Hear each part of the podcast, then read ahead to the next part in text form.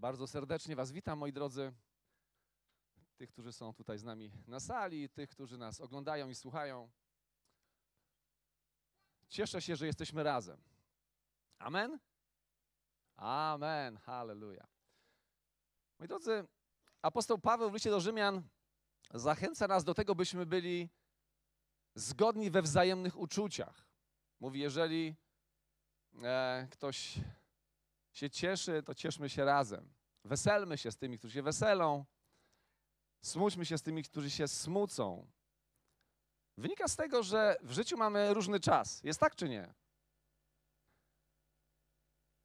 Kohelet bardzo wyraźnie o tym mówi e, w trzecim rozdziale, od 1 do 7.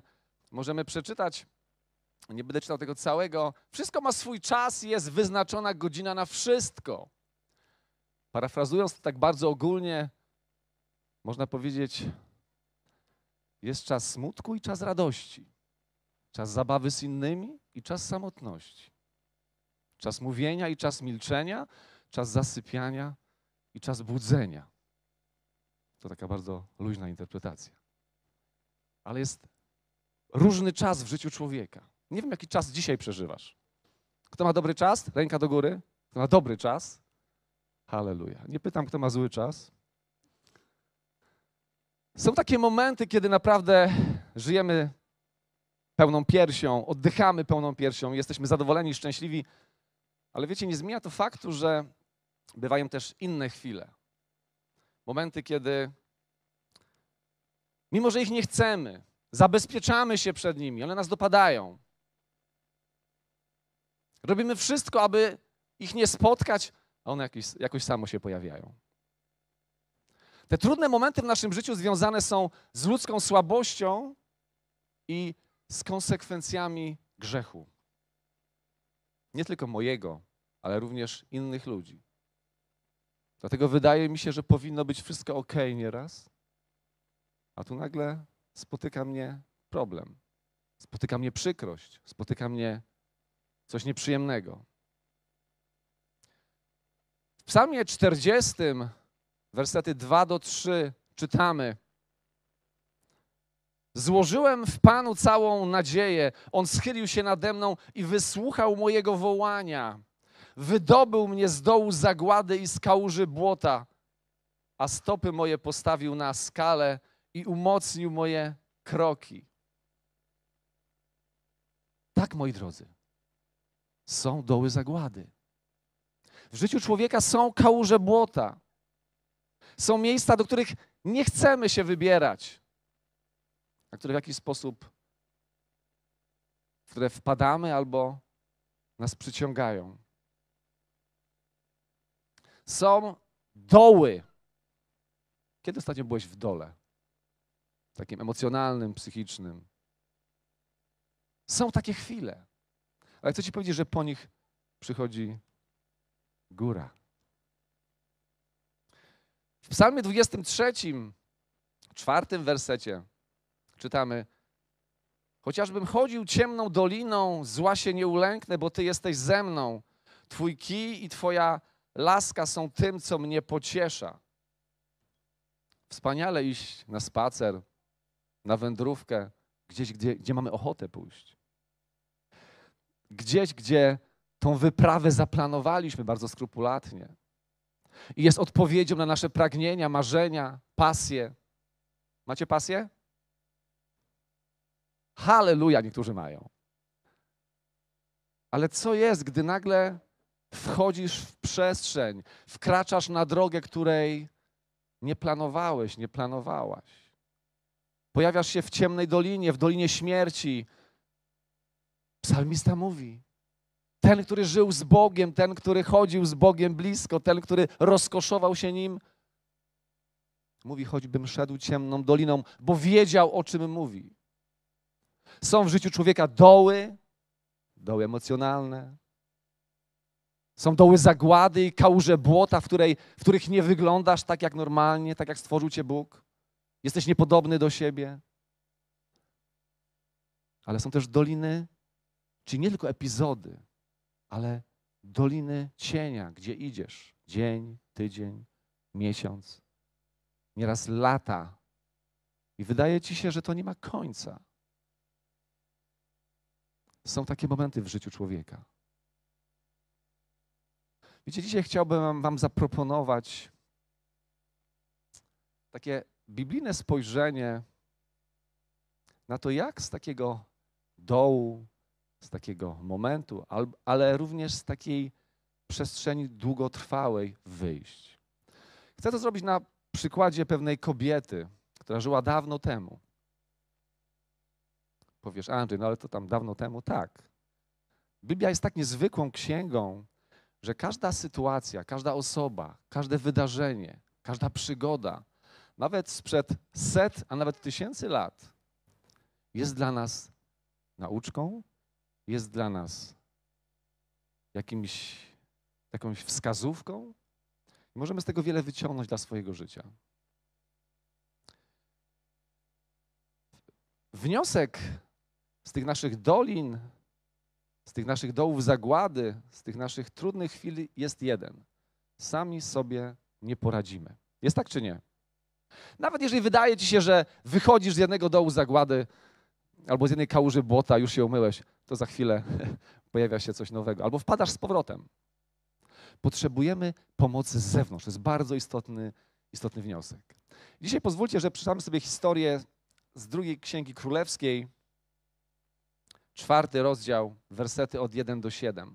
Niektórzy znają tą historię, dla tych, którzy nie, posłuchajcie. Mimo, że działo się to wiele, wiele lat temu, to wierzę, że Bóg chce przez tą historię dzisiaj coś powiedzieć do Twojego życia. Wierzysz w to? To przekonaj siebie. Tak jak na początku spotkania przekonałeś siebie, żeby uwielbiać Boga, tak teraz przekonaj siebie, że ta historia, to co dzisiaj mówimy tutaj, jest dla Ciebie. Bo jeżeli stwierdzisz, że to nie jest dla Ciebie, to choćby ogień Boży stąpił. To wiesz, wiecie, co się stanie? On będzie wokoło. On dotknie Twojego sąsiada. On przeniknie do głębi duszy tego, który jest obok Ciebie. Dlatego przekonaj siebie. Powiedz teraz, Boże, to słowo jest dla mnie. To słowo jest dla mnie. Wierzę, że chcesz przez tą historię dzisiaj przenieść mnie, przeprowadzić w nową przestrzeń, w nowe miejsce. Wiecie dlaczego? Bo Bóg jest dobry. Amen. Jego słowo jest jakie? Zbawcze, zbawienne, uwalniające. A więc poczytajmy. Poczytajmy Jego słowo. Pewna kobieta spośród żon, uczniów, proroków wołała do Elizeusza tymi słowami: Twój sługa, a mój mąż umarł, a ty wiesz, że twój sługa bał się Pana. Lecz lichwiarz przyszedł, aby zabrać sobie dwoje moich dzieci na niewolników. Elizeusz zaś rzekł do niej: Co mógłbym uczynić dla ciebie? Wskaż mi, co posiadasz w mieszkaniu? Odpowiedziała: Służebnica twoja nie posiada niczego w mieszkaniu poza garncem oliwy. On zaś rzekł: Idź, pożycz sobie z zewnątrz naczynia od wszystkich sąsiadów twoich, naczynia puste i to nie mało. Następnie wrócisz, zamkniesz drzwi za sobą i za synami i będziesz nalewać do tych wszystkich naczyń, a wypełnione odstawisz. Odeszła więc od niego i postąpiła w ten sposób. Następnie zamknęła drzwi za sobą i za swoimi synami. Ci jej donosili naczynia, a ona nalewała. Kiedy wypełniły się naczynia, rzekła do syna swego: Przynieś mi jeszcze naczynie. Odpowiedział jej: Już nie ma naczyń. Wtedy oliwa przestała płynąć. Poszła więc kobieta oznajmić mężowi Bożemu, który powiedział: Idź, sprzedaj oliwę, zwróć twój dług, z reszty zaś żyjcie ty i twoi synowie. Historia, która wydarzyła się dawno temu, a jednak jest tak realna i bliska dla każdego z nas. pokazuje, jak uzyskać pomoc w chwilach trudnych. Co zrobić i do kogo zwrócić się, gdy tak naprawdę nie wiesz, co zrobić. Kobieta traci męża. Z czasem wyczerpują się jej środki do życia. Takie to były czasy. Ale czy dzisiaj w jakiś sposób też nie dotykają nas? Może nie aż tak. Wpada w pewien sposób w dół zagłady i wkracza na ścieżkę ciemnej doliny. Nawet lichwiarz lada chwila przyjdzie i zabierze jej dzieci, bo sobie nie radzi, bo nie ma środków, bo ma za małe mieszkanie, nie wiem. A może ma problem alkoholowy? Albo jest w innym dole zagłady, o którym ja nie mam pojęcia, ale Bóg to wie. Bóg wie, w jakim ty jesteś dole zagłady. Bóg wie, ile czasu kroczysz Twoją ciemną doliną. I do kogo do tej pory się zwracałeś, zwracałaś? Powiesz do Boga. Ale czy robiłaś? Robiłeś to z przekonaniem. To, o czym mówiliśmy wcześniej. Całym sercem, ze wszystkich sił. Niezależnie od tego, co się działo. Zwraca się kobieta do Elizeusza. Wiecie, Elizeusz, mąż Boży, w tamtych czasach był pośrednikiem do Boga. W tamtych czasach on reprezentował głos Boży na ziemi. Miał po prostu osobiste relacje z Bogiem. Takie były czasy. Jezusa jeszcze nie było. I ona przychodzi do, do Boga za pośrednictwem Elizeusza. Pyta Elizeusz tej kobiety, gdy ta lamentuje, gdy ta mówi o swoim problemie, nie wiem jak to powiedziała. Czy krzyczała, czy płakała. To nie ma znaczenia. Ważne, że przyszła. I Elizeusz pyta, co mogę dla ciebie zrobić? Jakby sam Jezus. Kojarzycie? Przychodzi ludzie do niego, a on pytał ich o co? Co chcesz, abym ci uczynił? Wiecie, zobaczyłem tu Jezusa, który pyta, co chcesz? Jak mogę ci pomóc? Czy wiesz, że Jezus chce przez ciebie zadawać takie pytania? Ludziom, których stawia na twojej drodze. A my często tylko współczujemy im albo, albo brzydzimy się nimi, albo jeszcze co innego. Czujemy się niekomfortowo. A Bóg mówi, chce mówić przez ciebie, zadając pytanie, jak mogę ci pomóc, człowieku? Widzisz kobietę, która siedzi na chodniku, przechodzisz i czujesz dyskomfort? A może warto by zapytać, proszę panią, czy mogę pani jakoś pomóc? Proste, nie? Czy wiesz, że wtedy Bóg pyta przez ciebie? Powiesz, jak Bóg? No, tak. I Elizeusz może tak po ludzku zapytał tej kobiety, jak mogę ci pomóc? Ale wiecie co? On nie czeka na jej odpowiedź. Nie wiem, czy zauważyliście, on nie czeka na jej odpowiedź. Przewijmy to na początek. Bo oto wypełnił go Duch Święty. I zadaje jej kolejne pytanie. Niesamowite.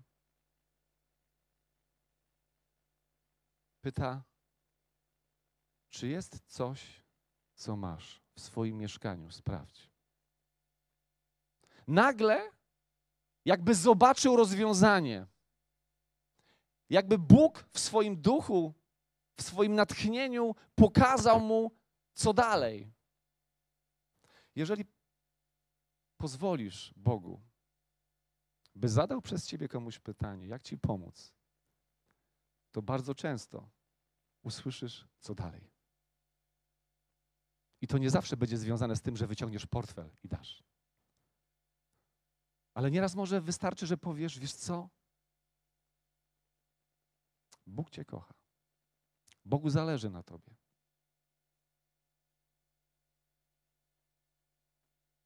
I ta kobieta stoi, wiecie, rzuciła swój problem. Elizeusz pyta, jak Ci mogę pomóc. I nie czekając, bo został porażony Bożym, Bożym Słowem, Bożą obecnością, mówi dalej. czy masz coś w swoim mieszkaniu? A ona co odpowiada? Nie mam nic. Prócz garnca oliwy, w innym tłumaczeniu prócz naczynia z olejkiem. Nie wiem do końca, czy to chodziło o olej spożywczy, czy to chodziło o ten olejek taki drogocenny, który kiedyś, później pewna kobieta wylała na Jezusa. Ale wiecie, w tej, odpowiedzi kobiety, jakże wybrzmiała jej bezradność, jakże wybrzmiał jej brak. Nie mam nic prócz tego jednego naczynia. Czy z jednej strony jakże wybrzmiała jej bezradność i brak, a z drugiej strony jakże nie doceniła tego, co ma. Rozumiecie? No bo przecież to, co miała, wystarczyło, nie wiem, na dzień, na dwa. Nie wystarczyło, by zatrzymać lichwiarzy, którzy już może wyszli, aby zabrać jej dzieci.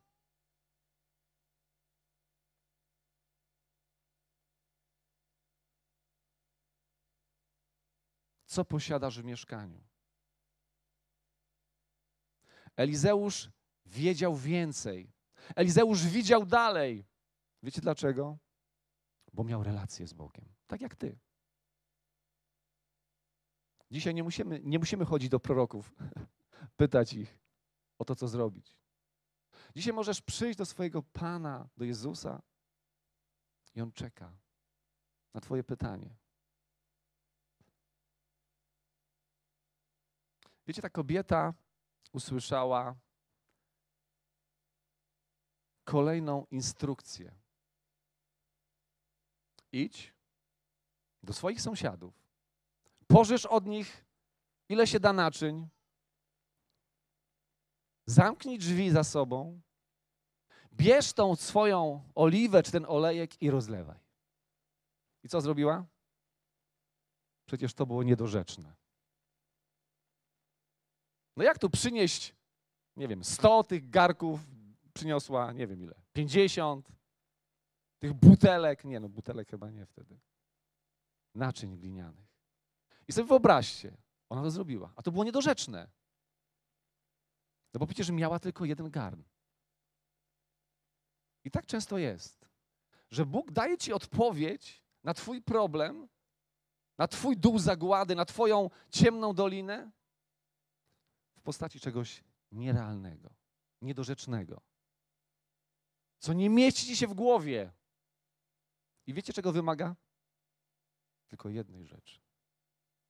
Żebyś to zrobił. Żebyś tam poszedł.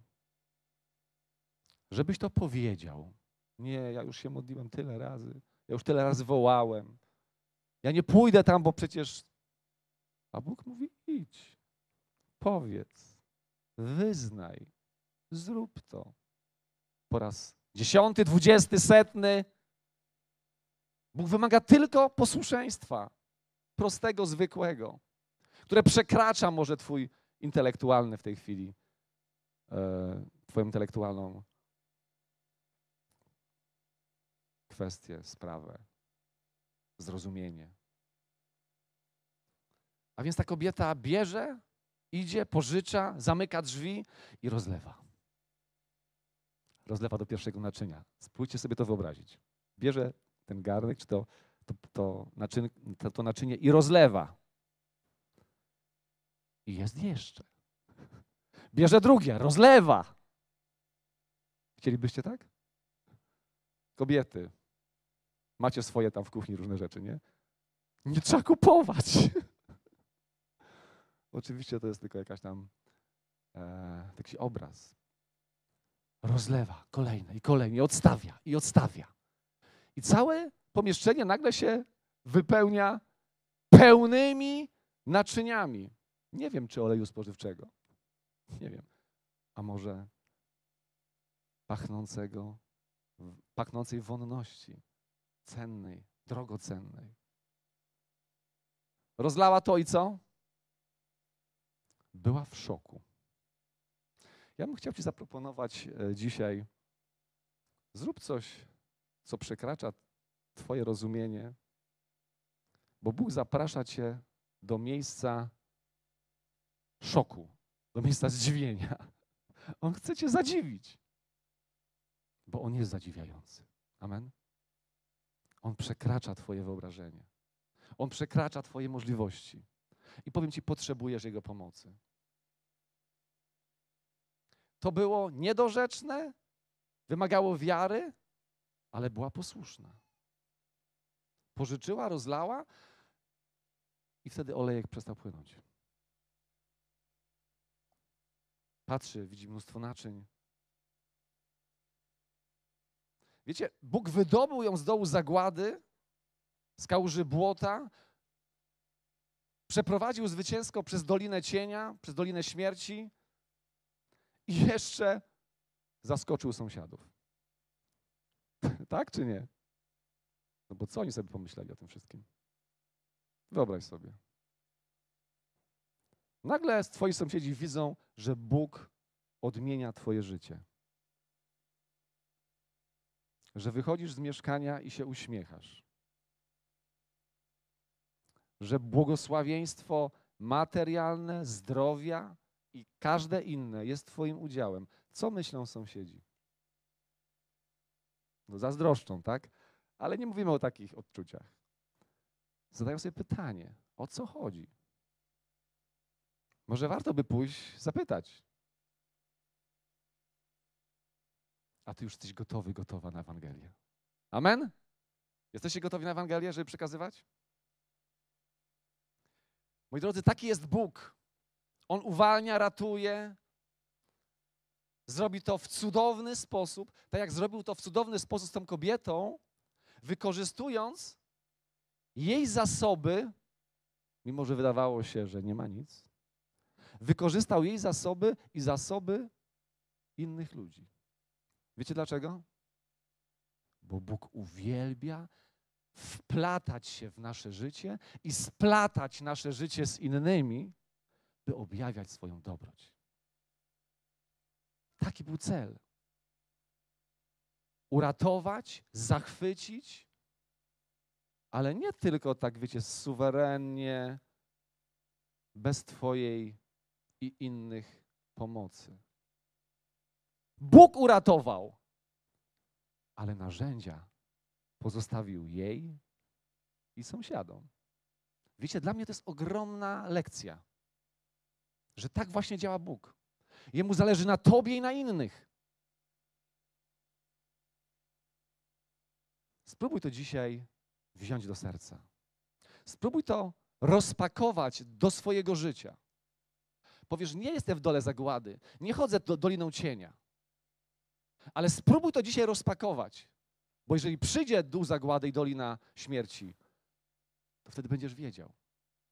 Duch Święty ci przypomni, jak to zrobić. Przyjść do Niego, zawołać, być posłusznym, nawet jeżeli być abstrakcyjne, zrobić rzecz niewiarygodną, przekraczającą mój intelekt przez wiarę.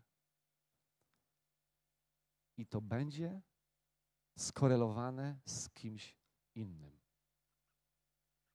Bóg wykorzysta mój zasób, może minimalny, i zasoby innych ludzi, by ich też zbawić. Pamiętacie, co powiedział Bóg do Mojżesza, gdy go powoływał na pustyni?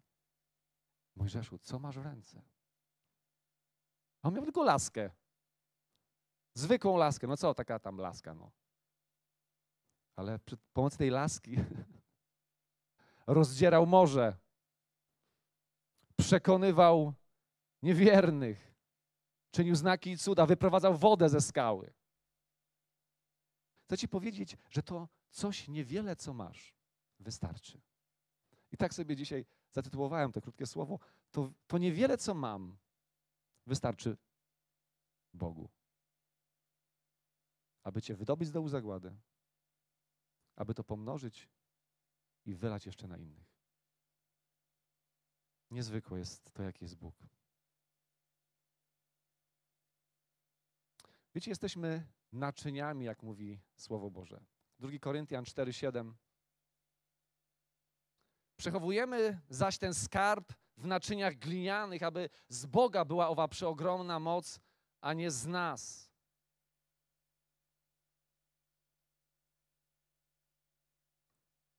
Drogie naczyńko, gliniane i kruche. Jak to jest? Powiesz, no tak, jestem słaby, kruchy właśnie.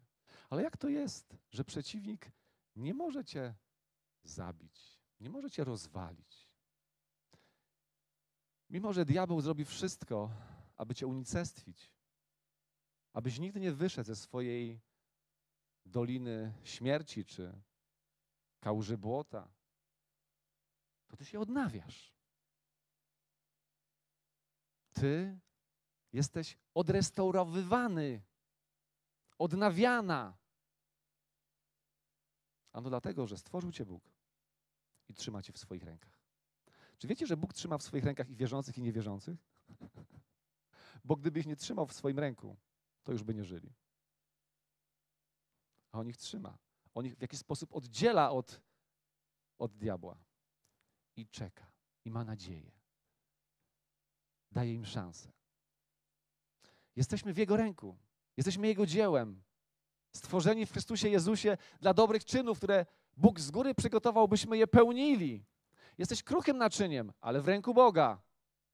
I każde Twoje pęknięcie, każde Twoje uszkodzenie jest precyzyjnie naprawiane. On Cię naprawia. Wow, to jest niesamowite. Wiecie, jestem Bożym naczyniem. Dlatego Jezus jest moim Panem. Dlatego Jezus jest moim Panem. Przyszedł na ziemię, wpadł na samo dno mojego dołu zagłady. Rzucił się w kałużę mojego błota, błota moich grzechów, by mnie uratować. Doświadczył dna, przeszedł ciemną dolinę, potem go zabili, ale zmartwychwstał. Umarł za moje grzechy, zamiast mnie. I gdy powstał z martwych, postanowił mnie uratować, ratować aż do wieczności. Amen. Czy wiesz, że Jezus tutaj dzisiaj jest? Siedzi obok ciebie. Duch Święty wypełnia Twoje serce, bo On kocha Cię, zależy Mu na Tobie. Dlatego właśnie wybrałem Jezusa i wybieram Go codziennie. Chciałbym, byśmy dzisiaj, moi drodzy, po raz kolejny wybrali właśnie Jego. Jeżeli tylko zechcesz, wyciągnie Cię z Twojego dna. Zwycięsko przeprowadzi przez najciemniejsze doliny każdego, kto Mu zaufa. Wierzycie w to? Tego, kto uzna swoją winę, tego, kto się uniży przed Nim, przyjmie Jego przebaczenie. Tego, kto zapragnie Jezusa, by prowadził go w życiu, Jezus ocali. Jezus poprowadzi. Czy to jesteś Ty? Powiesz, zrobiłem to dawno temu, a ja Ci mówię, zrób to jeszcze raz. Dzisiaj. Bóg chce Cię uratować, a równocześnie przez Ciebie ratować innych ludzi. Wykorzysta pomnoży swoją miłość, łaskę i może tą odrobinę wiary, którą masz w sercu, by ją nie tylko pomnożyć, ale by również ją wylewać na innych. I wiecie co? On będzie wylewał ją przez ciebie tak długo, jak długo będą naczynia. Co to znaczy? Nie izoluj się. Wychodź. Ty jesteś naczyniem. Masz miłość, masz Boży pokój, masz Bożą moc w sobie. Nie izoluj się. Nawet jeżeli masz złe myśli o sobie, że nie potrafisz tego czy tamtego, nie potrafisz być tak elokwentny i mówić pięknie do ludzi, ty bądź naczyniem. Może Bóg potrząśnie to, bo trochę się wyleje z ciebie. tak długo, dopóki będą naczynia, oliwa będzie płynąć.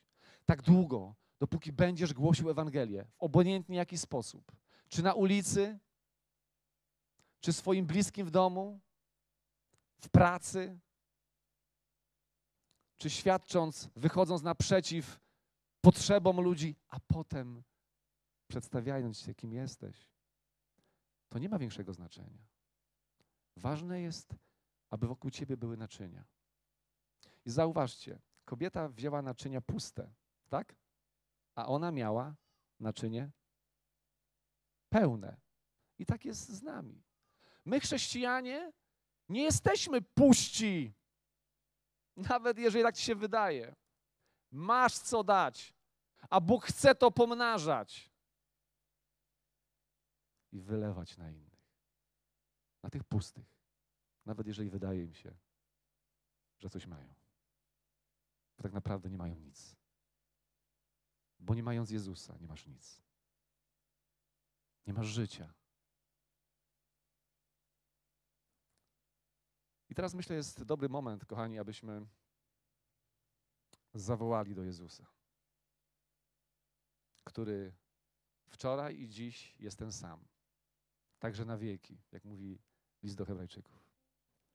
To jest dobry moment, abyśmy zwrócili na Niego swoje oczy, wyciągnęli swoje ręce i powiedzieli: Jezu, ratuj. A wtedy Duch Święty przyjdzie